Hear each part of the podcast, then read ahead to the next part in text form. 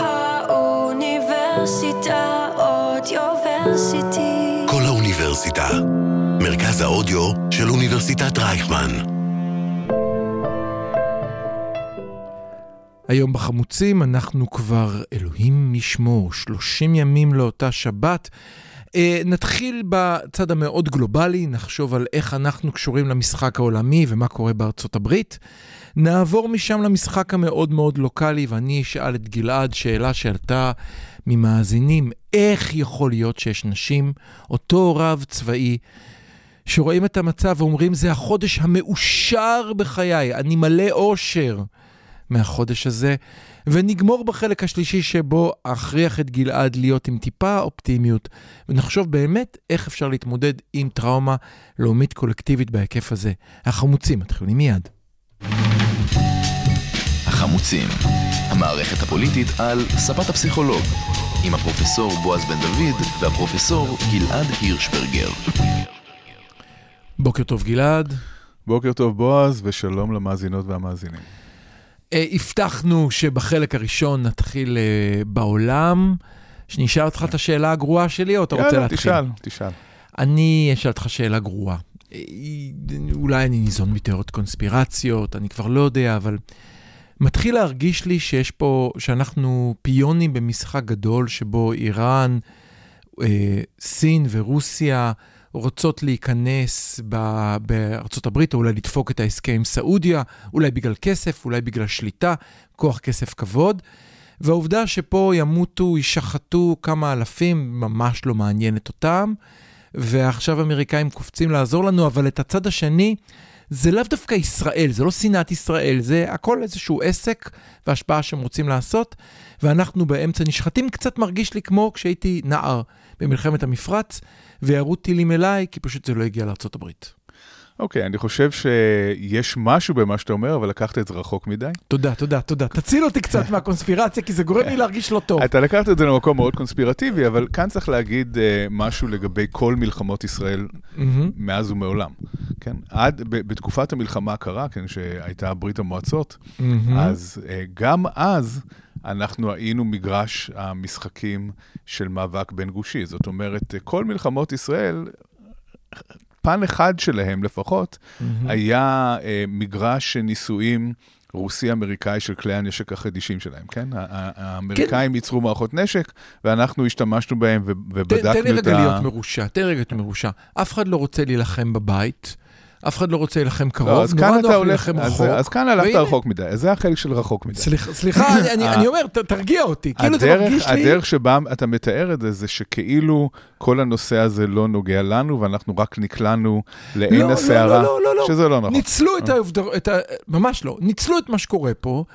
האינטרסים של סין ושל איראן וסעודיה לא קשורות רחוק, אתה לישראל, הולך רחוק. והן אה, נסחרות את זה. יש כאן כמה רבדים שונים של הקונפליקט הזה. בוא, בוא, בוא תרגיע אותי. שרובד אחד, רובד אחד, מה שאתה אומר הוא נכון, יש כאן רובד אה, גלובלי, יש כאן מאבק מהמם. אמריקאי-רוסי שגולש מאוקראינה. זה אמריקאי רוסי, זה כבר לא- לא אמריקאי סיני כבר? זה אמריקאי-רוסי-סיני, ואתה כן. יכול לשים עם, עם אמריקאי גם אירופאי, אוקיי. אה, ישראלי במידה אה, מהמם. מסוימת, במידה רבה, אבל כן, כמובן שיש יותר הסתייגות מהצד השני. ציר סין, איראן, רוסיה? ו- כן.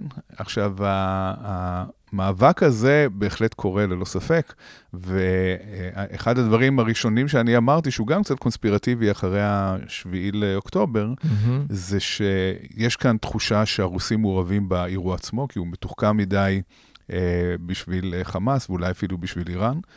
אה, גם מבחינת, אני לא יודע מה אה, נכון מבחינת כל אוקיי. השמועות על אה, ל"א שהשתמשו בו וכל מיני דברים כאלה, אבל הייתה תחושה שיש כאן משהו מאוד מאוד מאורגן ומאוד אה, מתוחכם, והיו גם רמזים של אה, מעורבות רוסית, ואפשר לראות את זה. מושג. אז אני הולך איתך עם הקונספירציות, גם אני, אין לי אוקיי. מושג, אני הולך עם הקונספירציה.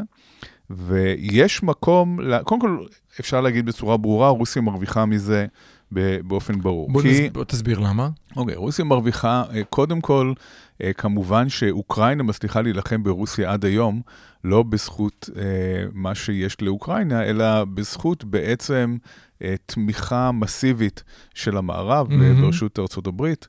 והם... שוב, צריך לתת קרדיט ל- ל- ללוחמים האוקראינים ולחוסן כן, של המנהיגות שלהם. כן, אבל זה לא היה עוזר להם בלי התמיכה האמריקאית. Uh, נכון, כן. התמיכה האמריקאית והנשק האמריקאי והמודיעין האמריקאי, mm-hmm. וכן, כל המערכות האמריקאיות שמסייעות להם, זה בעצם מה שמאפשר לאוקראינה uh, להשיג הישגים במלחמה הזאת. זה משפיל מאוד את הרוסים, זה פוגע בניסיונות הרוסים להשתלט על אה, אוקראינה, זה כבר מתארך הרבה יותר ממה שהם אי פעם mm-hmm. תכננו. ועזה היא הזדמנות להכניס לאמריקאים חזרה מהחצר האחורית שלהם, כשעוד דבר שהמלחמה בעזה עושה, היא מפנה את תשומת הלב העולמית כן. מאוקראינה לעזה. זאת אומרת, היום אף כן. אחד לא רואה מה קורה באוקראינה, ואף אחד לא מתעניין במה שקורה באוקראינה, או פחות מתעניינים, וכל תשומת הלב העולמית וגם היא... וגם אוקראינה עליהם. זה הרבה יותר שחור ולבן בעיניים המערביות. מאוד ברור מה קורה פה, ואז לך תדע, ישראלים כובשים, ישראלים לא כובשים, מה קורה. לא, טוב, כאן הרבה יותר, יש... מלחמה הרבה יותר קלה לרוסים לדעתי מאשר באוקראינה, מבחינה עולמית. מבחינה עולמית הם כאילו לא מעורבים בזה, זה מפנה את הזרקור למישהו אחר mm-hmm. לגמרי. אה, זה מסבך את הברית. כן. זה מייצר כל מיני גם בעיות. גם צבאית, תראה כמה... כמה... לא, אין ספק, זה מסבך את ארצות ש... הברית. שיעטות הביאו לפה, כן. צבאית, וזה מייצר גם אה, בלגן פוליטי הברית. כי מה שקורה, כל האירוע הזה קורה בתחילת שנת הבחירות mm-hmm. בארצות הברית. אה, ביידן אה, מול טראמפ. אה, אנחנו רואים בהסקרים... אנחנו לא מחכים לבחירות, אה? אנחנו כבר החלטנו מי ייקח את המצב אצל הרפובליקאים. כן, לא, זה ברור לגמרי. אין, כן, אלא אם כן יהיה איזושהי, איזשהו אירוע ביולוגי שימנע את זה. זה, כן, זה... אתה אומר, זה צריך להיות אירוע ביולוגי קוסמי, כן. כן, זה ביידן טראמפ. וכרגע מה שהסקרים מראים, שהקרב מאוד צמוד. כן. אנחנו יודעים מניסיונות העבר שכשהקרב צמוד בסקרים, זה הרבה פעמים אומר יתרון לטראמפ, בגלל שהסקרים לא מצליחים לחדור למעוזים השמרנים העמוקים. לפחות עד עכשיו לא הצליחו, כן. אה, גם בבחירות של 2020 אה, הם לא נכון. הצליחו, למרות שהם נכון. חזו את הניצחון של ביידן. למרות שהם חשבו שעשו תיקונים, הם עדיין לא הצליחו לתקן, נכון. כן, עשיתי, עשיתי, אה, זה בעצם, אני כן צריך לתת את הקרדיט לקמיל פוקס שעשה, כתבתי איתו מאמר מאוד יפה, שבו ניתחנו את ההבדל בין הסקרים של 2016 והסקרים של 2020, והראינו שגם הסקרים של 2020 פספסו בענק. לא ניכנס לכל הניתוח, אבל... זאת אומרת, למרות שהם ראו את הלקח מ-2016, עדיין לא הצליחו בארצות הברית לפצח את הגרעין הקשה הטראמפיסטי. יש, uh, בסקר יש שני סוגי דיוק. יש mm-hmm. דיוק uh, פוליטי ודיוק סטטיסטי. Okay. אוקיי. דיוק פוליטי זה אומר שאתה הימרת או אמרת מי, מי נצח בבחירות והוא באמת ניצח. Mm-hmm. ודיוק סטטיסטי זה מה הפער בין המספרים בסקרים למספרים ב, בבחירות, והפער ב-2020 היה גדול יותר מב-2016, למרות שהיה דיוק פוליטי. Mm-hmm. בקיצור, ביידן נמצא במצב לא טוב בסקרים. מלחמה במזרח התיכון היא, יש לה נטייה, נטיות להסתבך, ונטיות גם להיראות לא יפה בטלוויזיה, וזה כבר קורה עכשיו. אה, כן. מה ש... אה, אחד הדברים שאני אה, חושב שזה מאוד בעייתי, שהציבור הישראלי לא נחשף אליהם, אבל הציבור האמריקאי כן, זה תמונות המאוד קשות שיוצאות מעזה. פחות משדרים את זה בערוצים הישראלים. לא משדרים את זה בערוצים הישראלים. נכון. וב, אבל ב-CNN, ב-ABC, בכל המקומות האלה, כן אה, משדרים את זה, וצופים אמריקאים, במיוחד ליברלים, נחשפים לזה. זאת אומרת, אתה פוגע... אומר, אנחנו לא יודעים מה, מה קורה בעולם, כי אנחנו לא רואים את מה שרואה העולם. אנחנו לא רואים מה שרואה העולם, ואנחנו גם, mm-hmm. יש לנו סף רגישות אחר לנושא הזה מאשר לאמריקאי ליברלי הממוצע. וביידן יודע שהדבר הזה פוגע בו. והוא גם uh, יודע שכדי שזה לא יפגע בו, צריך תוך שנה שיקרה משהו שהוא כמעט ניסי. שזה אומר שישראל תצליח באמת להכניע את חמאס, שתקום שם ממשלה פלסטינית מתונה, ויתחיל תהליך מדיני עם ישראל. אם כל הדברים האלה קורים עד uh, הבחירות בשנה הבאה, אז, אז זה uh, הישג בלתי רגיל לביידן, אבל הסיכוי שכל זה יקרה תוך שנה, הוא כמו הסיכוי שהמשיח יגיע פחות או יותר, אז כן? אז דקה לפני, לא, לא, אמרנו שאנחנו נהיה היום טיפה יותר אופטימיים, אתה לא יודע איזה תגובות קיבלתי על הפרק אמר... הקודם, אתה לא יודע מה היה פה. תשמע, אני אופטימי שהמשיח יגיע, אני לא יודע אה. למה אתה אומר שזה לא אופטימי. אנשי, אבל, אנשי אבל... סגל פה צעקו עליי ברחוב, אבל רגע, שנייה אחת.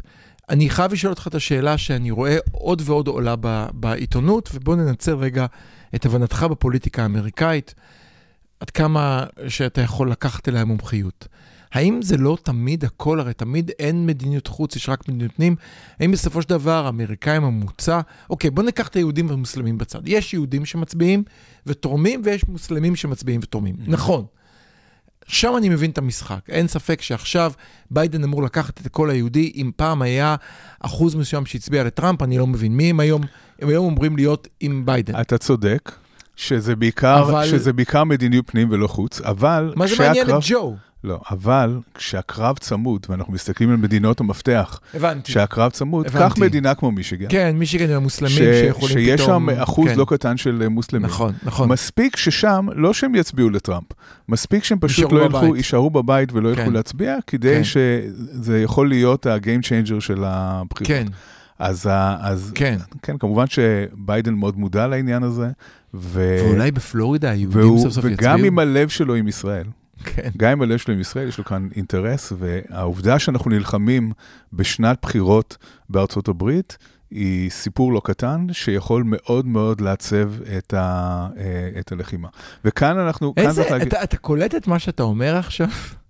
זאת אומרת, אתה חוזר לתיאוריית הקונספירציה שלי. כל, אנחנו יכולים עד מחר לדבר על, על מלחמה ועל עתיד ועל ציונות, אבל בסוף מה שחשוב... זה שנת הבחירות האמריקאית. גם, אתה, שוב, אתה לוקח את זה לקיצוניות מדי, זה לא המרכיב היחידי שחשוב. אבל כאן, אתה יודע, אני לא יודע אם uh, שמעתי את גיורא איילנד בימים האחרונים, שמדבר על, ה, על המצב, ואני, קודם כל, אני, אני מאוד מעריך ומחזיק, אני מאוד מעריך ומחזיק מהאיש הזה, מוועידת uh, uh, וינוגרד, שבה הוא העיד, ו... ועדת וינוגרד, כן. כן, ובאמת... אה, תיאר את המציאות בצורה הכי מפוקחת וחדה שאני שמעתי עד היום, וגם עכשיו, הוא מתאר את זה בצורה שהיא לא... אז בוא תאמלק אותו למי שפספס. כן, אז, אז הוא אומר, וזה לא נעים אה, כמובן לאוזניים ישראליות אה, לשמוע, אבל הוא אומר שבינתיים ההישגים במלחמה הם דלים. שאומנם כיתרנו את עזה ויש הישגים צבאיים מסוימים, אנחנו מאוד מאוד רחוקים מלמוטט את חמאס, אנחנו לא קרובים לנקודה הזאת. הלחץ הבינלאומי מתחיל, חלון ההזדמנויות הולך להיסגר. נוסיף לזה את, ה, את מה שהוא לא אמר, אבל שאנחנו אומרים כאן, שנת בחירות בארצות הברית, וזה אומר שהמערכה הזאת תהיה מערכה שיהיו עליה הרבה מאוד אה, לחצים חיצוניים, אה, ואני אוסיף לזה גם את העובדה שמי שמנהל את המערכה, זאת ממשלה כושלת, בלתי כשירה בעליל. לא, לא, זה החלק הבא. לעשות את זה, זה כן, אבל, אבל, לא, אתה לא יכול לערב בשמחה בשמחה. אי אפשר להתעלם מהעניין הזה כשאנחנו, כשאנחנו מביעים דאגה על איך העסק הזה הולך לעבוד. אז, אז אני, רק... אני כן אגיד משהו חיובי אחד. בוא נחזור לעולם. אני כן אגיד משהו חיובי אחד. נו. אה, בניגוד לטענות שהעלו אנשים כמו יצחק בריק ואחרים, שצבא היבשה אה, הוא חלש, לא מתפקד, לא מאורגן וכולי, אנחנו דווקא רואים, או עד כמה שאנחנו יכולים להתרשם, שה, שהצבא פועל בצורה מדהימה. כן, הוא כן אה, עובד טוב, אבל המטלה הזאת, וזה עוד דבר שגיאור איינד אומר, עזה היא בעצם השטח הבנוי, המלחמה בשטח בנוי הכי מורכב בעולם.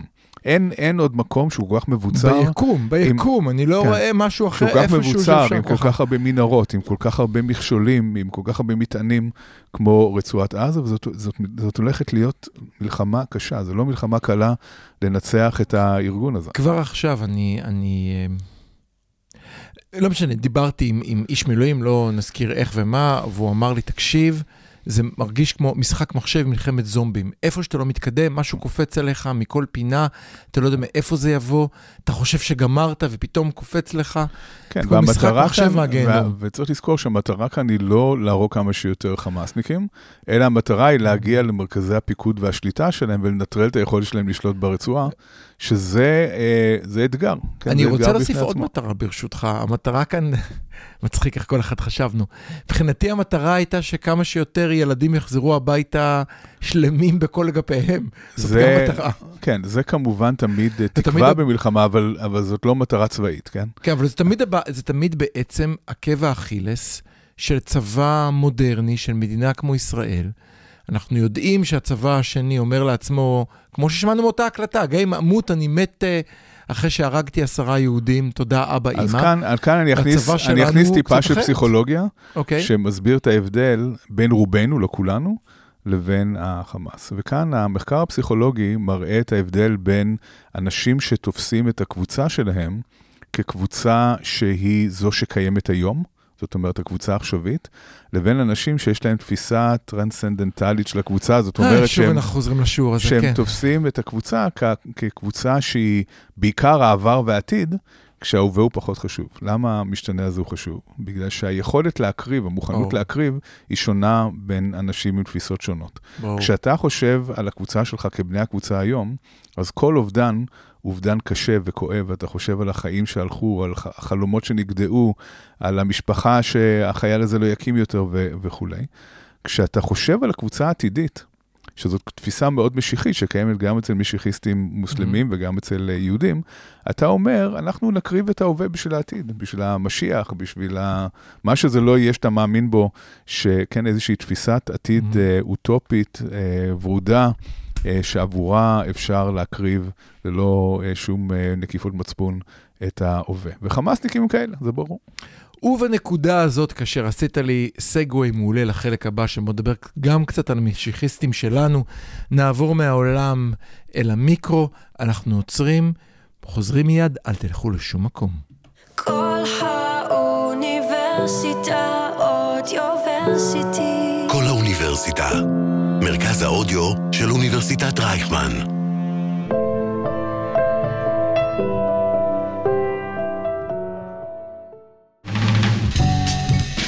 החמוצים, המערכת הפוליטית על ספת הפסיכולוג, עם הפרופסור בועז בן דוד והפרופסור גלעד הירשברגר. אז תודה שנשארתם איתנו, אנחנו בחלק השני שלנו, אם בחלק הראשון ניסינו להסתכל על העולם, ועל איך אנחנו קשורים uh, למלחמות העולמיות. עכשיו בואו נדבר אלינו, וכמובן אי אפשר, אני מצטער, אי אפשר לא להתחיל עם שתי ההפתעות הנפלאות של השבוע. האחד זה כמובן השר, השר אליהו, שאמר, אה, אה, צריך, מה הוא אמר? צריך לשים עליהם אטום. כן, צריך לזרוק פצצת אטום. זאת אופציה, הוא אמר זאת זאת אופציה. אופציה, כולם בני, קודם כל זה נפלא. א', לא ידעתי שמותר לנו להגיד שיש לנו אטום, כן, שזה לא, על פי אז זרים. זהו, אז הוא אה, גילה לעולם משהו שהוא כנראה שהוא בעצמו לא יודע, אבל לא חשוב. כן, שת, אני מקווה שהוא לא יודע. שתיים, אה, הוא הסביר גם שכולם בני מוות, זאת אומרת, רגע, אמרנו שאנחנו שומרים על חוקי המלחמה והכל, יש לנו בג"ץ, יש עורך דין בכל פינה. ואז אומרים לו, ו- סליחה, וזה קטע נפלא, אומרים לו, אבל מה עם החטופים? כן. מה התשובה שלו הייתה? החיילים יותר חשובים מהחטופים? לא, אני מתפלל להשבתם. לא, אבל הוא גם אמר שהאם חיילים לא יותר חשובים מהחטופים? הוא גם אמר איזשהו משפט אה, כזה. בכלל, אה, הדיון על הרעיון אה, אה, פצצת האטום של עמיחי אליהו, שנסוב רק על החטופים ולא על זה שרוצים להשמיד פה אה, מיליוני עזתים, זה גם קצת בעייתי, כן, יש כן. להגיד, הרעיון הזה כן, הוא... כן. אה, אתה אבל- צודק, מחליק לכולם שנשמיד שני מיליון איש, כן. פחות... אה, שר, שר המורשת, יש לציין, נכון? זה משהו, כן, שר כן, המורשת. הדיון הוא, הדיון הוא על ה fallout, הנשורת הגרעינית. כולם אומרים, אבל מה עם הנשורת היופי הגרעינית? של מה שהוא אמר, אחר כך הוא אמר משהו שממש אהבתי, הוא אמר, לא, זה היה מטאפורה. לא התכוונתי לזה ברצינות, זה היה מטאפורי. כן. אז אה, כן, אנחנו, אה, זה שר אה, עם חשיבה מופשטת, מפותחת מאוד, זה מטאפורית. גם השר לחוסן זה- לאומי, לא? אני כן. מתבלבל? לא, לא, לא, הוא שר או לא. הוא רק מורשת? הוא רק מורשת. אני רק אוסיף, ואני גם אוסיף לזה את אותו רב צבאי שההקלטה שלו מופצת גם בארץ וכמובן בכל העולם. תודה רבה לך על החודש המאושר. בחייו. המאושר, נכון, כן, המאושר הוא אומר. אם מנקים את, ה, את הטבח ואת החטופים ואת ההרוגים, מנקים את כל זה, שזה באמת קצת מצער, אז זה החודש המאושר בחייו. למה למה ללכת עליו? בוא נצטט שר בכיר במדינת ישראל שאמר, היינו צריכים כנראה לחטוף את המכה הזאת נכון. בשביל להבין. אז- מכה, 1,400 איש נטבחו. אנשים יושבים סגורים כמו בשואה בממ"ד, מתפללים שאיש לא יבוא וישרוף אותם חיים? 241 חטופים? אז מה, אז בוא, בוא, אז בוא נדבר. קצת, בוא נדבר קצת על הפסיכולוגיה של זה, אוקיי? מה, מה. נסגר איתם? אוקיי, מה נסגר עם האנשים האלה? חייבים. למה הם, למה הם חושבים בצורה כזאת? כאן הנה, צריך- הנה סיום שיחתנו הקודמת. כאן צריך להבין את הלך הרוח הימני-משיחי, שבעצם אומר את הדבר הבא. הוא אומר, אה, יש התוכנית לנו הזאת כאן, תיגמר לא טוב, כן. הקטע הזה נושא קצר. אתה אומר, תמשיך, יש. לנו כאן אה, כמה, דרך אגב, לא- הוא לא רב צבאי, הוא, אה, כן, הוא, הוא קצין באיזושהי יחידה, אבל הוא רב. כן, אה, אתה צודק, אמר- אתה הוא צודק, אמר זה עוד חמור- כמה זה. חמור יותר. הוא אמר עוד כמה דברים שצריך לשים לב אליהם, הוא לא רק דיבר שזה החודש המאושר בחייו, הוא אמר, עם ישראל עלה מדרגה. אוקיי, עכשיו, מה הכוונה? למה הוא מתכוון בזה שעם ישראל עלה מדרגה? לפי התפיסה הדתית-משיחית, קודם כל, כמובן, לעם ישראל יש ייעוד, אנחנו כאן בשביל אה, לחזור לארץ אבותינו, ולהקים בסופו של דבר אה, בית מקדש ומדינה שתהיה יהודית לתפיסתם, כלומר, מדינת הלכה. אבל יש כמה בעיות, כמה מלכות מכשולים. בית דוד השלישית. יש כמה בעיות בדרך, כן? מכשול אחד בדרך זה שיש כאן הרבה ערבים שנלחמים בנו ולא מאפשרים לנו לעשות את זה. מהמם. ובעיה שנייה זה שעם ישראל עצמו, בחל... בחלקו הגדול, ברובו, נמצא ברמת התפתחות רוחנית מאוד נמוכה. שזה אני ואתה למשל, אנחנו כן, ממש, כן. מבחינת אני- ההתפתחות הרוחנית, אני מתנצל. אני, אני, אני אפילו לא במדרגה הראשונה. אני מתנצל. אני, אני נשוי למישהי שהיא קצת רוחנית, לא קצת, אפילו הרבה רוחנית, ואני תמיד חושב כמה אני, כמה אני לא שם, כמה אני כן, קונקרטי. לא, אבל אתה יודע, זה- אני מרגיש את אותה התנצלות שאני חש שאני צריך להתנצל בפני אותם תלמידי קולג' קולג' אמריקאים שאומרים, אבל נהרגו עשרת אלפים פלסטינים ורק אלף יהודים, אני אומר, סליחה שיש לי כיפת ברזל. אבל זה משהו אחר, לא, לא, לא, אתה, אתה לא איתי. אתה, אתה צריך להבין כאן את, ה, את אוקיי, הראש לך עמוק המשיחי. יותר, לך. יש מדרגות רוחניות, אוקיי, שבעצם המדרגה הרוחנית הגבוהה ביותר תהיה כשאפיקורס, אתאיסט, כופר כמוך, מהמם, בעצם אה, יבין את השליחות שלו בעולם, יקבל עליו עול מצוות, אוקיי, יאמין, אה, כן, באמונה יוקדת, מהמם. ו, אה, ואז בעצם העולם יהיה טוב יותר, וכן, הם, הם ממש מאמינים שכל אה, תיקון קטן אה, משפר את העולם ואת העתיד היהודי, אוקיי. ו, ולכן האירוע הזה מבחינתם, מהמם. הוא אירוע שיצר טלטלה. והטלטלה הזאת העלתה את כולם באיזושהי רמה. איפה רואים את העלייה ברמה? פתאום כל השמאל שדיברו עד עכשיו על שתי מדינות ועל שלום ועל... אוקיי, כן, אוקיי. פתאום המנגינה הזאת אה, מפסיקה קצת. פתאום הם מתחילים להגיד, בוא נהפוך את עזה למגרש חנייה, בוא נהפוך את עזה לפיתה, בוא... זאת אומרת שמבחינת הימין המשיחי, משיחי. משהו הסתובב במוח החילוני, ה... כן, בעגלה הריקה הזאת, משהו התחיל קצת אה, להתמלא, ופתאום מתחילים להבין איפה הם אה, נמצאים ומה השליחות שלהם, אבל, אבל למה זה, למה זה מעלה אותנו מרגישים- ברמה? תסביר לי. והם פתאום מרגישים חיבור יותר גדול לעם חיבור ישראל. יותר גדול לעם זה, ישראל. לא, זה כל הדברים אוקיי, ביחד. אוקיי. זאת אומרת שממצב של להיות אינדיבידואלים, מערביים, אה, אוקיי. עם, עם אה, זיקה די חלשה ליהדות, פתאום הם מרגישים שהם חלק מאיזשהו משהו גדול יותר. הם פתאום רואים שהם לבד, שכל העולם שונא אותם. הם פתאום מבינים שצריך אה, להילחם פה, ולא לחלום על אה, אה, אשליות של שלום או כל מיני דברים מהסוג הזה. ואני חושב שהאושר הגדול שה... כן, הקצין הרב הזה הפגין, כן. זה בדיוק מזה. זה מזה שהוא פתאום מתחיל לחלום על זה, שמה שהולך לקרות כאן, זה שעם ישראל עולה מדרגה, ועכשיו גם אנחנו נוכל למגר את האויבים, הוא התחיל לדבר על זה שלא רק שעזה תהיה שלנו, גם לבנון תהיה שלנו, כן, הוא אמר גם אה, דברים מהסוג הזה. למרות שלבנון היא לא חלק מארץ ישראל, אני, כן, אני חושב שהוא צריך לחזור אולי על שיעורי התנ"ך לא, שלו. אבל עזוב, מה פרט עד החידקל, גם נכבוש את איראן ועיראק, למה לא? כן. סליחה, לא, תמשיך. איראן לא אה, חלק מעיראק, כן. כן. אבל, אה, אבל לבנון לא, לא יודע איך הוא הגיע ללבנון, לא משנה, על הדרך הוא אמר גם אני, אני יכול להגיד לך איך, מקרה- אני יכול להגיד לך איך, כי, בח- אם אני זוכר נכון, אליהו, אבא של אליהו, פסק בזמנו, אני כמעט בטוח שזה הוא, ש, שלבנון, דרום לבנון, היא חלק בלתי נפרד מארץ ישראל, ויש איזה הסברים טוב, למה. אנחנו לא ניכנס אני יכול- אני להסברים, יכול לתת לך את אני לא ההסברים. אכנס, לא ניכנס כאן להסברים ההלכתיים, כן. שכמו שאמרנו, שנינו במדרגה רוחנית מאוד נמוכה, כנראה, ואנחנו לא יכולים לדון בזה, כנראה. אבל אה, אם אתה אומר בסדר, באיך איך שלא יהיה, אה, הימין המשיחי הקיצוני רואה את הדברים בצורה כזאת, ולא רק שהוא רואה את הדברים בצורה כזאת, הוא גם פועל בהתאם. מה שאנחנו רואים, ודיברנו על זה גם קצת שבוע שעבר, זה יותר ויותר פרעות של אה, מתנחלים בפלסטינים בגדה. ממש. זה, אה, אין משהו שיותר פוגע באינטרס הישראלי מהפעולות האלה כרגע. קודם כל, האמריקאים לא מפסיקים להתריע מפני הדבר הזה. אני זוכר ומייצר- שאמרתי את זה שבוע שעבר, ומאז אני עוקב אחרי זה, וממש ברמה יומית ברמה יומית. כן. יוצאת הודעה, חברים, אה, אנחנו רואים מה אתם עושים, אם תמשיכו עוד נכון. קצת, נכון. אנחנו נשלוף כרטיס. נכון. ומה שזה מאיים לעשות, בינתיים זה לא קורה, מה שזה, מה שזה מאיים לעשות זה לפתוח עוד חזית בגדה, כן? אנחנו... היום היה פיגוע בירושלים. כן, היה פיגוע בירושלים וגם היו פעולות של אה, היה לפני צה"ל. כמה ימים עוד פיגוע, אנחנו היו, מתחילים... היו גם אה, פעולות של אה, צה"ל כן. בשטחים.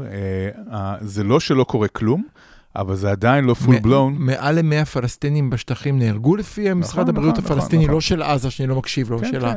הרשות לא. שאני עוד מקשיב אין להם. ספק שהעסק מתחמם. יש אבל עניינים. זה לא אתה זה מבין לא full blown. שבחודש רגיל זה היה החדשות שלנו עכשיו. נכון, לגמרי. בחודש נורמלי, החדשות שלנו עכשיו, גלעד צדק, התחממות בשטחים, 100 הרוגים, חייל נפצע פה, חייל נפצע שם כן. קשה.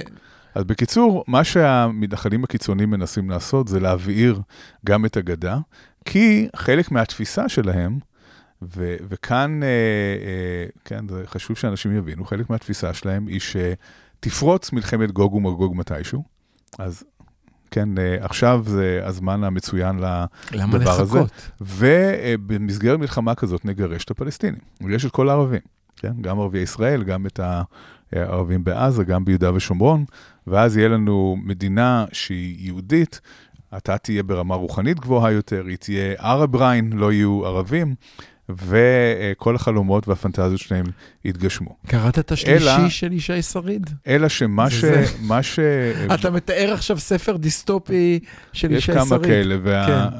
אבל בפועל מה שיקרה, מהמם. זה שבמקום שנוכל למקד את המאמצים שלנו במלחמה בעזה, שאין מלחמה צודקת ממנה וחשובה ממנה כדי באמת להסיר את האיום כן. של חמאס מהגבול, אנחנו נמצא את עצמנו מסובכים גם בשטחים, וזה גם מכרסם בצורה מאוד משמעותית בתמיכה הבינלאומית כן, בישראל. כן, ו- אני שומע את זה כל הזמן. אני נכון. עוקב אחרי זה המון, וזה תמיד עקב האכילס שלנו. אני חושב שאפילו באותו סרטון שהפצת, המרגש של נשיא אוניברסיטת באר שבע, שנמצא בקיבוץ ואומר, יש לי סטודנט, אנשי, אנשים שלנו שנרצחו, אנשים שלנו שבויים, אבל מה הוא חייב להגיד באמצע?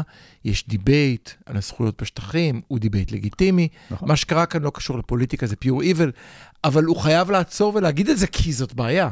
ברור שזאת בעיה, אי אפשר להתעלם מהעניין הזה, ואנחנו בטח לא רוצים אה, לגרום לתסיסה יותר גדולה בשטחים ולכך שצה"ל יהיה חייב גם להיות מעורב בלחימה שם. Mhm. זאת תהיה טעות ענקית, אבל בינתיים אני לא רואה איך מישהו עוצר את זה. בכלל, אתה דיברת על העולם, אני רוצה להגיד משהו על אה, דעת Mhm. קהל אה, עולמית. אחד הדברים המעניינים שאנחנו רואים עכשיו, זה שישראל מנצחת בסקרים ומפסידה ברחוב. זאת אומרת, אם מסתכלים על דעת הקהל במדינות אירופה, בארצות הברית, אוקיי. אז בצורה די ברורה יש רוב שתומך בישראל. תכף אני שם כוכבית ליד זה, כי יש כאן עניין של גיל שהוא מאוד אה, משמעותי. אה, אבל ברחוב, הזקנים שלי תמיד בעדנו. אבל ברחוב אנחנו מפסידים בצורה מוחצת. הרחוב הוא רחוב אה, פלסטיני. לגבי הסקרים, כן. אחד הדברים שצריכים להדאיג כל אדם בישראל היום, במיוחד הסקרים בארצות הברית, שאם מסתכלים על ההתפלגות של התשובות לפי גילאים, אז כמו שאמרת, אנשים מבוגרים, כי אנשים בגילנו וצפונה, הם שלי. הם אה, פרו-ישראלים, וזה זה, כן, בצורה מאוד אה, ברורה וחד משמעית. אבל אם מסתכלים על אנשים בטווחי הגילים של 18 עד 34, יש לנו בעיה קשה מאוד. ככל שהם צעירים יותר, יש לנו בעיה יותר קשה איתם. Uh, זה, מגיע עכשיו- לכך, זה מגיע לכך שבקרב uh, צעירים בני 18 עד 24 בארצות הברית, 50 אחוז תומכים בחמאס יותר מאשר ב... או, או, תומכים בחמאס אה, אה, ולא בישראל. זאת אומרת שיש לנו 50-50, זה לא מצב של אה, רוב של תמיכה בישראל. עכשיו השאלה המעניינת היא... האנשים האלה יגדלו מתישהו. רגע, זו, זו השאלה. השאלה המעניינת היא כזו. האם הסיבה, וכאן יש שתי השערות שצריך לשים על השולחן, אם הסיבה שהזקנים, אני אוהב להגיד זקנים, אני חוקר זקנה, אם הסיבה שהזקנים איתנו היא בגלל תובנת הגיל, או שהיא בעצם, זה ממש שתי, שתי השערות שיש בעולם, בעולם הגרונטולוגיה, או שהם שומרים את העמדות שלהם כצעירים. זאת אומרת, מי שכשהיה צעיר התחנך על ערכים מסוימים, התחנך לתקופה מסוימת, או אפילו עדיין יש זיכרון לשואה, לא שלו, אבל של הוריו או של משהו, זו הסיבה שהיום בעדנו, או שקח את החבר'ה בני ה-20 האלה, תן להם 40 שנה. והם יתפכחו. והם, ולא, אתה יודע, עם הגיל אתה נהיה קצת אז פחות אני אה, חושב מהפכן. ששני הדברים קורים, שני הדברים מהמם. קורים. זאת אומרת, מצד אחד, אין בכלל ספק שאנשים מתמתנים עם השנים. כן, אה, הצעירים יש להם נטייה להיות קיצוניים, ויש פחות אנשים קיצוניים בגיל אה, מבוגר. מהמם. אבל יש כאן עוד דבר. המבוגרים של היום, כשהם היו צעירים בשנות ה-60 וה-70, אלה היו שנים שישראל הייתה פופולרית בקרב אה, זה היה ליברלים הדבר הכי בעולם. אין היה ללכת לקיבוץ, היום הכי אין זה נכון. ללכת עם דגל פלסטין ולצעוק אה, From the river to the sea. נכון. אז האנשים האלה שהולכים היום בהפגנות אה, עם דגלי פלסטין, הם אולי אה, לא יהיו חמאסניקים בגיל 40-50, אבל הם גם לא יהיו פרו-ישראלים. והכישלון ב- אה, ב- בהסברה, אם נרצה לקרוא לזה, או ב, כן, ב, אה, בחינוך של הדור הצעיר האמריקאי, או מהמם. בהבנה של הדור הצעיר האמריקאי מהמם. של אה, מה קורה אה, כאן. זה כישלון מחפיר, שאין ספק שגם ממשלות ישראל המאוד קיצוניות כן, לא כן, תרמו כן, לזה. כן, זה כן, מאוד כן. קשה לשווק את אה, ממשלת הימין-ימין על מלא הזאת. אבל לא רק זה, אה, אם אתה אה, אה, מפטר את נועה תשבי כי היא לא רלוונטית מבחינתך, אתה לוקח את הבן אדם הכי יעיל שיש לנו בארצות לגמרי, הברית, לגמרי. לדבר עם הדור הצעיר ולהסביר לו בצורה מומלץ. ברורה. מאוד מומלץ לשמוע את ההרצאה שלה ל-Friends of the IDF, FIDF, אה, הרצאה מדהימה. עזוב, היא נפלאה, ו- ואני ראיתי איך היא מדברת, ואתה רואה שהיא מדברת באופן שאני בחיים לא יכול לדבר על אמריקאים, כי היא מדברת את השפה התרבותית כן. של אמריקאים הצעירים, כמוה כמו אה, מים ביאליק, השחקנית המפורסמת, מי שמכיר מביג בנג תיאורי. הן מדברות, שהן מדברות, מדברות באופן שאף מסביר כן, ישראלי לא גם- יכול לדבר אבל היא מחר. גם באמת בחורה מאוד חכמה כן, ומאוד כן, רהוטה, כן. והיא יודעת כן. להסביר בצורה מצוינת. גם, כן. אה, סליחה, אני... ונראה טוב, כן, כן. לא, כן. לא, לא, אני רק אומר, גם וגם- מים- גם מים ביאליק יש לה כן. דוקטורט בפסיכולוגיה, סליחה. אבל אנחנו חוזרים רגע לענייננו. היינו בישראל, היינו בעולם בחלק הראשון, קפצנו לישראל בחלק השני, והנה שוב אנחנו מוצאים את עצמנו בעולם. אה, התחלנו בלנסות להבין למה אנשים חושבים שזה החודש המאושר, עונה גלעד, כי החשוב הוא לא הרגע, החשוב הוא ה... נצח, הנצח, נצח ישראל. כן. ואנחנו מתקרבים אל הנצח. ואני אשאל אותך שאלה ממש קצרה לפני שעוברים לחלק הבא. אוקיי, המשיחיסטים אני מבין. מה קורה בסקרים שאתה עושה כרגע לאנשי האמצע? לאותם אנשים שהצביעו ליכוד לא כי הם רוצים את uh, בן גביר, אלא כי אתה יודע. כן. אה, אני אקח לא רק את אה, ליכודניקים, אה, שהם נגיד אמצע, אלא בכלל את המרכז הפוליטי הישראלי. אתה כולל גם את הגנציאדה בפנים? כן, כן, אני חושב, אוקיי. ואתה יודע מה, אני אכלול גם אותנו בפנים לצורך העניין. אני חושב שמה שהאירוע של השביעי לעשירי עושה Mhm. לישראלים, זה מצד אחד איזושהי התפכחות, ו- ואני, התפכחות זה לאו דווקא אומר שהם רואים את הדברים נכון, אבל הם פתאום קולטים את רמת שינוי ה... בזווית הראייה. את רמת הרצחנות שקיימת שם כלפינו. Mhm. זאת אומרת, אנחנו תמיד ידענו שלא אוהבים אותנו והיו פיגועים Mhm. בעבר, אבל לא ראינו דבר כזה. מהמם. אז מצד אחד יש פחד מערבים, וזה גורם לעמדות יותר ניציות וימניות, אבל מצד שני, אה, אנשים, אה, אה, חלק, מבינים שאנחנו לא יכולים להיות תקועים במצב שבו אנחנו, אין לנו שום אה, אה, הסדר, שום אה, פתרון מדיני למצב הזה, לפחות לא לאורך זמן. אבל איך אפשר להתקדם בפתרון אה, מדיני כשאלה השכנים שלנו? ואני חושב שזה משהו שאנחנו חייבים לדון בו כאן, כדי להבין איך אנחנו יכולים לצאת מהמלכוד הזה, שמצד אחד יש כאן איום מאוד גדול, ומצד שני אין פתרון שהוא רק צבאי. חייב להיות גם איזשהו פתרון מדיני לסיפור. אני, אני, אני אפילו יותר פסימי ממך, אם אפשר. תקשיב, זו תחרות קשה, זה כמה נמוך אפשר לרדת בגיהנום, אבל אני, אני חושב שחלק גדול בציבור עכשיו לא חושב על הסדר מדיני או על פתרון. אני חושב ש... ברור שלא, רוב הציבור לא חושב על זה. ההתפכחות היחידה שאני רואה עכשיו, ואני רואה אותה בגדול, היא של אנשים שהיו ביביסטים במחאות, איך שתרצה לקרוא לזה, ועכשיו אומרים, ככה כן. אי אפשר להמשיך. אוקיי, לא, יש ואם כאן, ירצו יש כאן משהו כמה... אחר שהוא לא ביבי, הוא יראה חייב להיות כן, ימין. יש כאן כמה וקטורים של שינוי. יש כן. מצד אחד, יש נטישה של ביבי, זה ברור. לא רק של ביבי, גם שני- של הביביזם בקטע של שחיתות, אה, אה, אה, החבר מביא חבר, כן, כוח, כן, כבוד, נכון, כסף. נכון. לא, אנשים מבינים... כל הדבר הזה נשבר. חלק מהאנשים מבינים את המחיר של זה, אני רואה את זה אבל אני. רוצה לדבר דווקא על העניין המדיני. אתה אנחנו- רוצה לדבר על זה אחרי הפסקה? אנחנו. נעצור, ובחלק הבא נדבר על תגובות לטראומה קולקטיבית. גלעד ידכא אותנו, ואני אנסה לסיים בחמש דקות של טיפ-טיפה חיובי. כבר חוזרים, אל תלכו לשום מקום. כל האוניברסיטה אודיוורסיטי. כל האוניברסיטה. מרכז האודיו של אוניברסיטת רייכמן.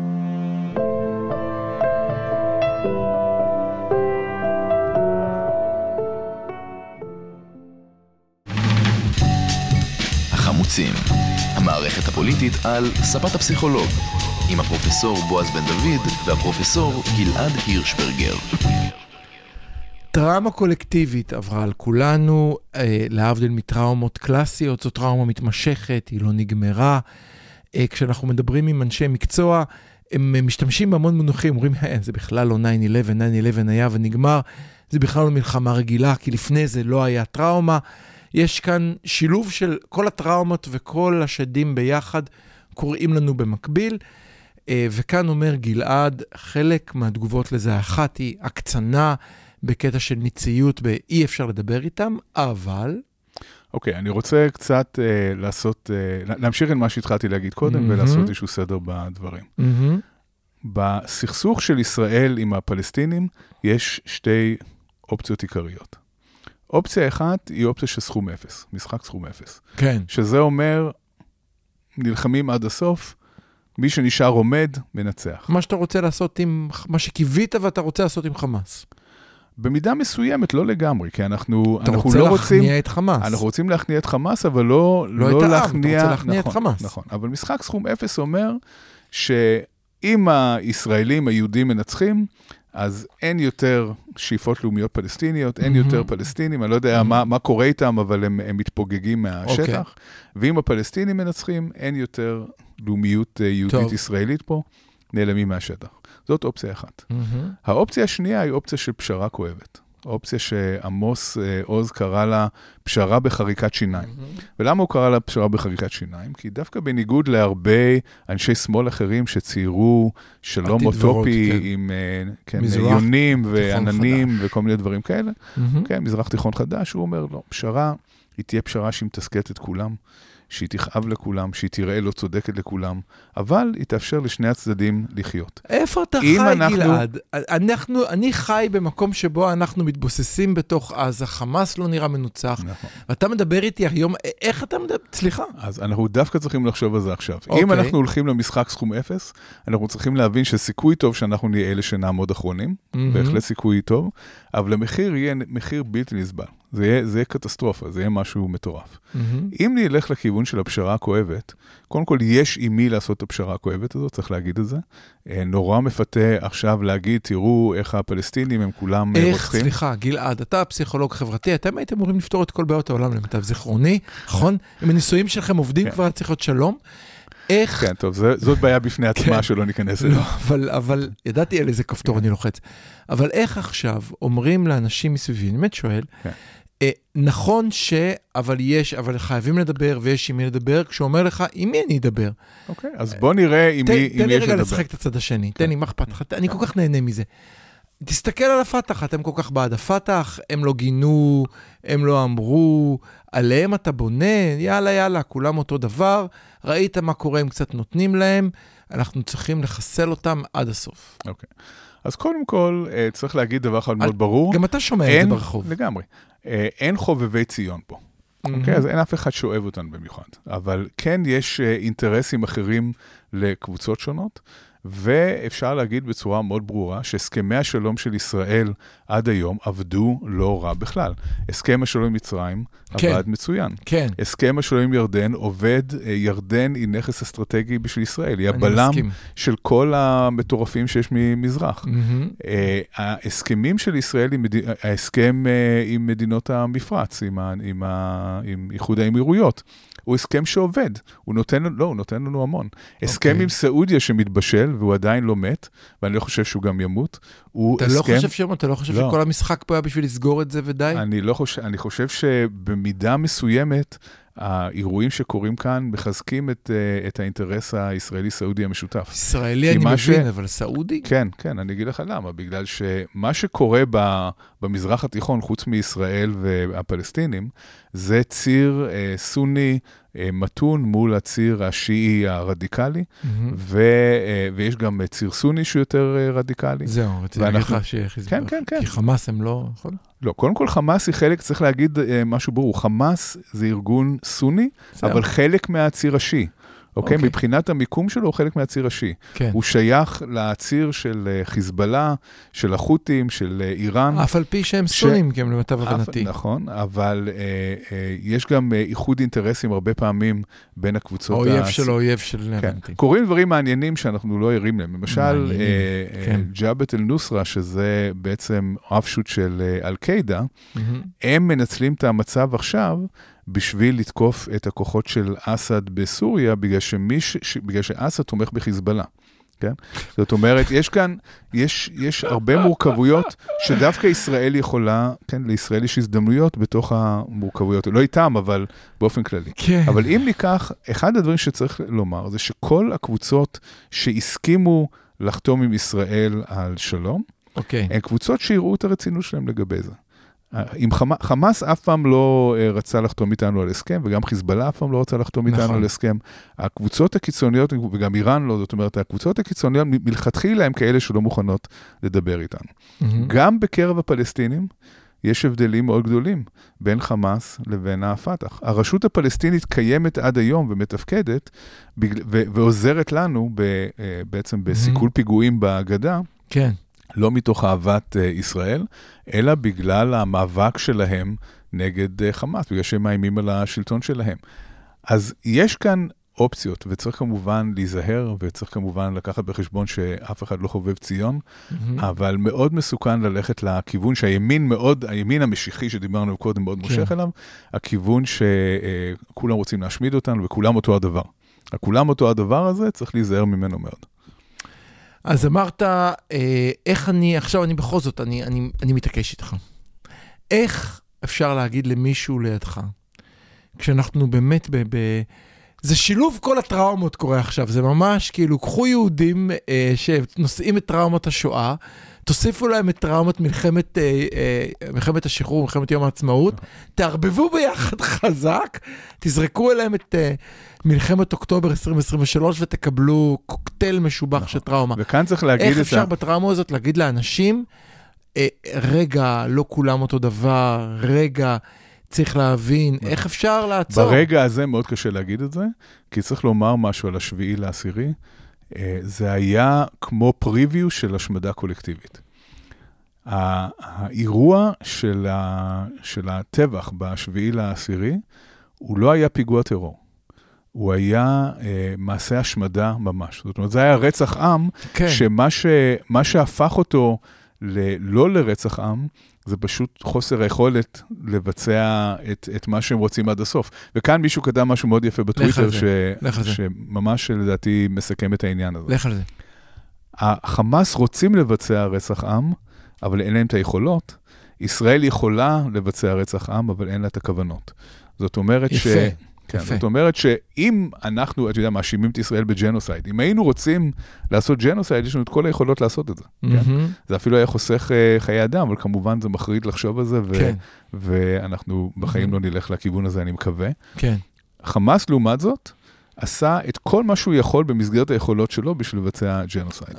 כן, וזה, האקט הזה של רצח מטורף לא, אבל וברוטלי, שללכת, שללכת, ב... לא, זה לא, אתה... אם היית רוצה לכבוש את השטח, יש דרכים. לא, זה ללכת בית-בית, ובכל בית לא לוותר על אף בן אדם כן, שאפשר להרוג אותו. לא, וגם, זאת אומרת, וגם זה לא לא לכבוש שטח. זה גם, גם הדרך שבה הרגו כן, את האנשים, כן, וההתעללויות. כן, וה- אבל אמרנו כן. קצת אופטימיות. בוא נעצור כן. את ה... לא, אז אני. אומר, אני אומר שזה כן. עושה אקטיבציה מטורפת של נכון. הזיכרון הקולקטיבי נכון. היהודי של השואה. מה שהיה שם זה, כן, כמו שאמרתי, זה שואה בזעיר אנפין, זה, זה, זה פריוויו של כן. מה שיכול להיות, וככה ישראלים תופסים, תופסים את זה בתור פריוויו, מסתכלים על זה ואומרים, וזה אפילו תפיסת, וואו. זה אפילו תפיסת זה- מציאות נכונה, זה לא... כן, זה מה שהם רוצים, זה מה שהם. היו רוצים לעשות לכולנו, אני מסכים, אם הם היו יכולים. אני מסכים. ולכן, אה, בעת הזאת, אה, לבוא ולהגיד, תקשיבו, לא כולם כאלה, ברור שהאינסטינקט הראשוני להגיד, אני לא מתכוון לקחת סיכון. כן, אני לא יודע מי כזה ומי לא כזה, אה, ואני לא בטוח שהם כולם לא אבל זה. לקחת סיכון. במלחמת העולם השנייה, בנות הברית הפציצו ערים, לא בדקו איזה בית מפציצים, כן. שלחו מטוסים והפציצו ערים. נכון. אבל כאן גם צריך להגיד שכשמלחמת העולם השנייה הסתיימה, האמריקאים והבריטים והצרפתים והרוסים לא הלכו ורדפו אחרי כל גרמני שהיה נאצי, אלא הם הורידו את המשטר הנאצי, ומאותו רגע הם התחילו לשתף פעולה עם המדינה הזאת שבאמת שינתה את פניה, כן? מהמם. אה, כל צד שינה את פניו בכיוון אחר, מזרח אה, גרמניה ומערב כן. גרמניה, כן, כן. אבל המדינה הזאת שינתה את פניה. מהמם. וגם כאן, המטרה שלנו היא לא לרדוף אחרי כל חמאסניק, ו, אה, כן, כי, כי תמיד יישארו כאלה, אלא באמת לעשות איזשהו שינוי יסודי במבנה השלטוני בעזה, מתוך תקווה שהרשות הפלסטינית תוכל לתפוס שם את ה... וזה גם, אתה יודע, תקווה שהיא כרגע לא נראית אה, מאוד מציאותית, אבל אם, אם זה באמת יקרה, זה יאפשר כן להגיע לאיזשהם הסכמים אבל שים לב שאפילו את מה שאמרת עכשיו... נורמליים עם הפלסטינים. אני לא מאמין, אני הייתי מאוד אופטימי, אבל אני מצטער, אני לא יכול להתאפק. אפילו את מה שאמרת עכשיו. היחיד שאומר את זה היום במערכת הפוליטית הישראלית זה יאיר לפיד, היחיד בלי כוח. כן. אפילו גנץ, שאלוהים יודע למה הוא נכנס לשם, יכולת לדרוש את פיטורי השר אליהו, משהו! כלום אתה לא מקבל. נזפת בו, תודה גנץ. אתה אמור להיות נציגי עלי אדמות, תעשה משהו. לא, אנחנו לא לא יודעים מה יודע. קורה בקבינט המצומצם, אני מקווה שכן יש לו השפעה. אחרת לא, באמת לא ברור מה הוא לא עושה. יודע, אבל... אבל... אפילו הוא לא אומר את זה. זאת אומרת, את האמירה שבעיניי הברורה מאליה, מה התוכנית של היום שאחרי, להכניס את הרשות הפלסטינית לשם ולמגר את חמאס. אגב, לא. האמריקאים מתלוננים בדיוק על זה. זאת אומרת, האמריקאים כל הזמן איפה אומרים, התוכנית שלכם של יום מחר? האמריקאים כל הזמן אומרים, לישראל אין תוכנית ברורה של מה שהיא רוצה לעשות. אבל איך יכול להיות לך תוכנית שאתה צריך לגבש אותה בין השר אליהו לשרה סטרוק? לא, וגם מי שצריך לגבש אותה זה מי שהחליט בתבונתו הרבה שלחזק את חמאס ולהחליש להחליש את הרשות זה רעיון טוב, כי אז לא נצטרך לשאת ולתת איתם. באים האמריקאים עכשיו ואומרים, עשיתם הפוך, עשיתם הפוך מההיגיון, עכשיו בואו נחזור לדרך ההגיונית, נשים את הרשות בעזה, נחזק אותה ונגיע לאיזשהו משא ומתן. אז נתניהו, אצל נתניהו דיסקט לא מתחלף, הוא לא פתאום חושב שהוא טעה והוא רוצה לעשות אחרת, הוא ממשיך אה, באותה הדרך, וזה כמובן פוגע באשראי שיש לנו לחסל את חמאס, בגלל שהאמריקאים לא מוכנים להמשיך, מכל מיני סיבות, הם לא מוכנים להמשיך בנתיב הזה, אם הם לא מבינים מה האנד גיים שלנו. ובצדק. גלעד, יש לנו שתי דקות לסיום. אני הולך לסחוט ממך עכשיו, אני בכוח. אתם לא מבינים, מי שלא רואה אותנו, גלעד כרגע קשור לכיסא, אני מאיים עליו עם שני לייזרים ענקיים מאחוריי. אני רוצה שתי דקות של טיפ-טיפה אופטימיות. טוב. מאוד מאוד קשה לסחוט ממני משהו כזה כרגע. הלייזרים מתחממים, גלעד? אני רק יכול להגיד שטראומה קולקטיבית, ומה שאמר, שעברנו כאן, זה מה שאנחנו עוברים, לא עברנו, אנחנו בתוך זה. מה שאנחנו עוברים כרגע, זה ללא ספק נופל לתוך קטגוריה של טראומה קולקטיבית. זה נכון גם מבחינת העוצמה של האירוע, גם מבחינת ההיקף של האירוע, מבחינת המשמעויות של האירוע, והכי חשוב, מהבחינה הזאת שהאירוע הזה נוגע בכל אחד ואחד מאיתנו בצורה עמוקה ביותר. אני לא חושב שיש היום מישהו בישראל שהחיים שלו נראים אה, חודש אחרי כמו שהם היו חודש לפני. אנחנו כולנו עסוקים בזה כל הזמן, אנחנו כולנו מרגישים רגשות מאוד קשים כן. כן. סביב הנושא הזה. זו בהחלט. טראומה קולקטיבית מכל הבחינות. אני יכול להעיד את זה ממה שאני עושה עכשיו. אין בן אדם ש... כל אדם שאנחנו פוגשים בשיחותינו ברחוב, כולם, אין אדם שזה נוגע בו, לא משנה נכון. איפה הוא גר או מה מצבו. אבל... הטראומה קולקטיבית היא כן הזדמנות לצמיחה מסוימת. זאת אומרת, שזה שם.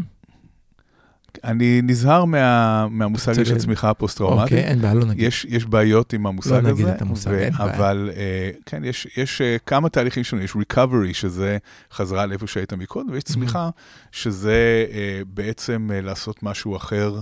ושמפתח את הקבוצה, ואחד הדברים, אז בוא כן נשתמש בזה, בסדר, צמיחה פוסט-טראומטית. אני אחר כך אגיד למה, אני אגיד לך למה יש לי בעיה עם בשקט, המושג. בשקט. אה, אבל מה שהרבה פעמים קורה, וזה קרה גם אה, אה, לעם היהודי אחרי השואה.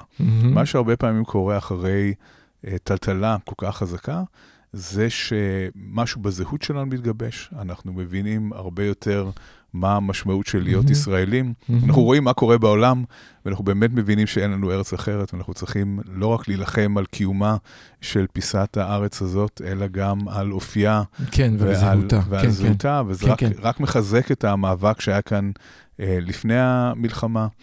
אה, זה גורם לאיזושהי תחושה של גורל משותף, שהוא מאוד חיוני גם בוויכוח הפנימי בינינו. זאת אומרת, אנחנו בשנה האחרונה, לפני האירוע כן. של השביעי לעשירי, כן, אה, אכלנו אחד את השני אה, חיים, אנחנו, כן, רמת השנאה והטינה כלפי קבוצות שונות הייתה כל כך אתה בעצם גבוהה. אומר, הבעיה של המחאה כל הזמן, כמו שאמרת, היא איך אנחנו מגיעים לצד השני ואומרים לו, תשמעו, יש בעיה, ועכשיו אתה אומר, המצב האיום והנורא הזה אולי יגרום לכך שאלה לא יגיעו למה שהם רצו, אותו סכום האפס שלך. אלה לא יגיעו למה שרצו ואלה לא יגיעו נכון. למה שרצו, ואולי נגיע ביחד למשהו שיותר טוב מאיפה שהיינו קודם. אם כולנו נבין ונפנים את תחושת הגורל המשותף הזה, מהמם. ונבין שאנחנו צריכים איכשהו, זה לא יהיה קל, אבל אנחנו Mhm. צריכים איכשהו למצוא מתווה שיאפשר לכולנו לחיות כאן בצורה שהיא לא אופטימלית, אבל סבירה, שהרצונות, הזהויות השונות יבואו לידי ביטוי, שהמשטר כן יהיה פתוח וחופשי בשביל לאפשר את הביטויים השונים של הישראליות, אז אה, אם, אם נרגיש את הגורל המשותף הזה, אולי רמת השטנה וההתנצחות תהיה אחרת. אני אסיים במשפט אחד של תקווה, למי שעדיין לא יודע, אני, אני, אני מהמקימים של מיזם שנקרא תמיכה נפשית ראשונית, אנחנו לוקחים את אנשי בריאות הנפש, שמים אותם ברחוב על כיסאות, מדברים עם אנשים. בלי להזכיר פרטים, באחד המקומות שאנחנו נמצאים אתמול, דיבר, דיברה איתי אחת המטפלות, מתנדבות שלי, ואמרה, אני מאוד קשה לי לגשת לחרדים, הייתה שם קבוצת חרדים, תיגש אתה, אני לא יכולה, אני כולי מלאה, טענתי. דיברתי איתם, בשלב מסוים הזמנתי אותה להצטרף, ואחר כך צילמתי, שבמשך חצי שעה היא ניהלתה, ניהלה שיחה, דיברתי איתה, אמרה, אבל בסוף ניהלנו שיחה. וראינו כל אחד איפה הוא נמצא, ובשיחה אה, הרגשנו ביחד את החיבור שלנו ואת היכולת שלנו. דרך אגב, החרדים זו דוגמה לקבוצה שהאירוע הזה יכול לעשות שינוי אצלם. אנחנו כבר רואים את הרצון של רבים מהם להתגייס, ואנחנו גם רואים איזושהי הבנה, וגם אלה שלא מתגייסים לצבא, הם מתגייסים לדברים אחרים, הם מבינים שהם לא יכולים להיות מנותקים מהאירוע הזה, שהם חייבים להיות חלק ממנו. ההבנה שאנחנו יכולים לדבר אחד עם השני היא התחלה מעניינת, ואני אקח שוב את התורה שלך. אם דיברת על משחק סכום אפס שלא יכול להיגמר במלחמה גדולה בינלאומית, היא גם לא יכולה להיגמר במלחמה בין קבוצות לגמרי, בתוך ישראל. לגמרי. ואם אנחנו נצליח להגיע לאיזשהו משהו שמאפשר לנו להיות אחרת מהמקום שהיינו עד עכשיו, מהשחיתות, מה, מה, מהלאומנות המטומטמת, נצליח להתקדם קדימה, אבל לאט-לאט, בהרבה עבודה קשה, נגמר לנו הזמן, תהיו חזקים, תשמרו על עצמכם ועל יקיריכם. תחזרו אלינו בשבוע הבא, להתראות. להתראות.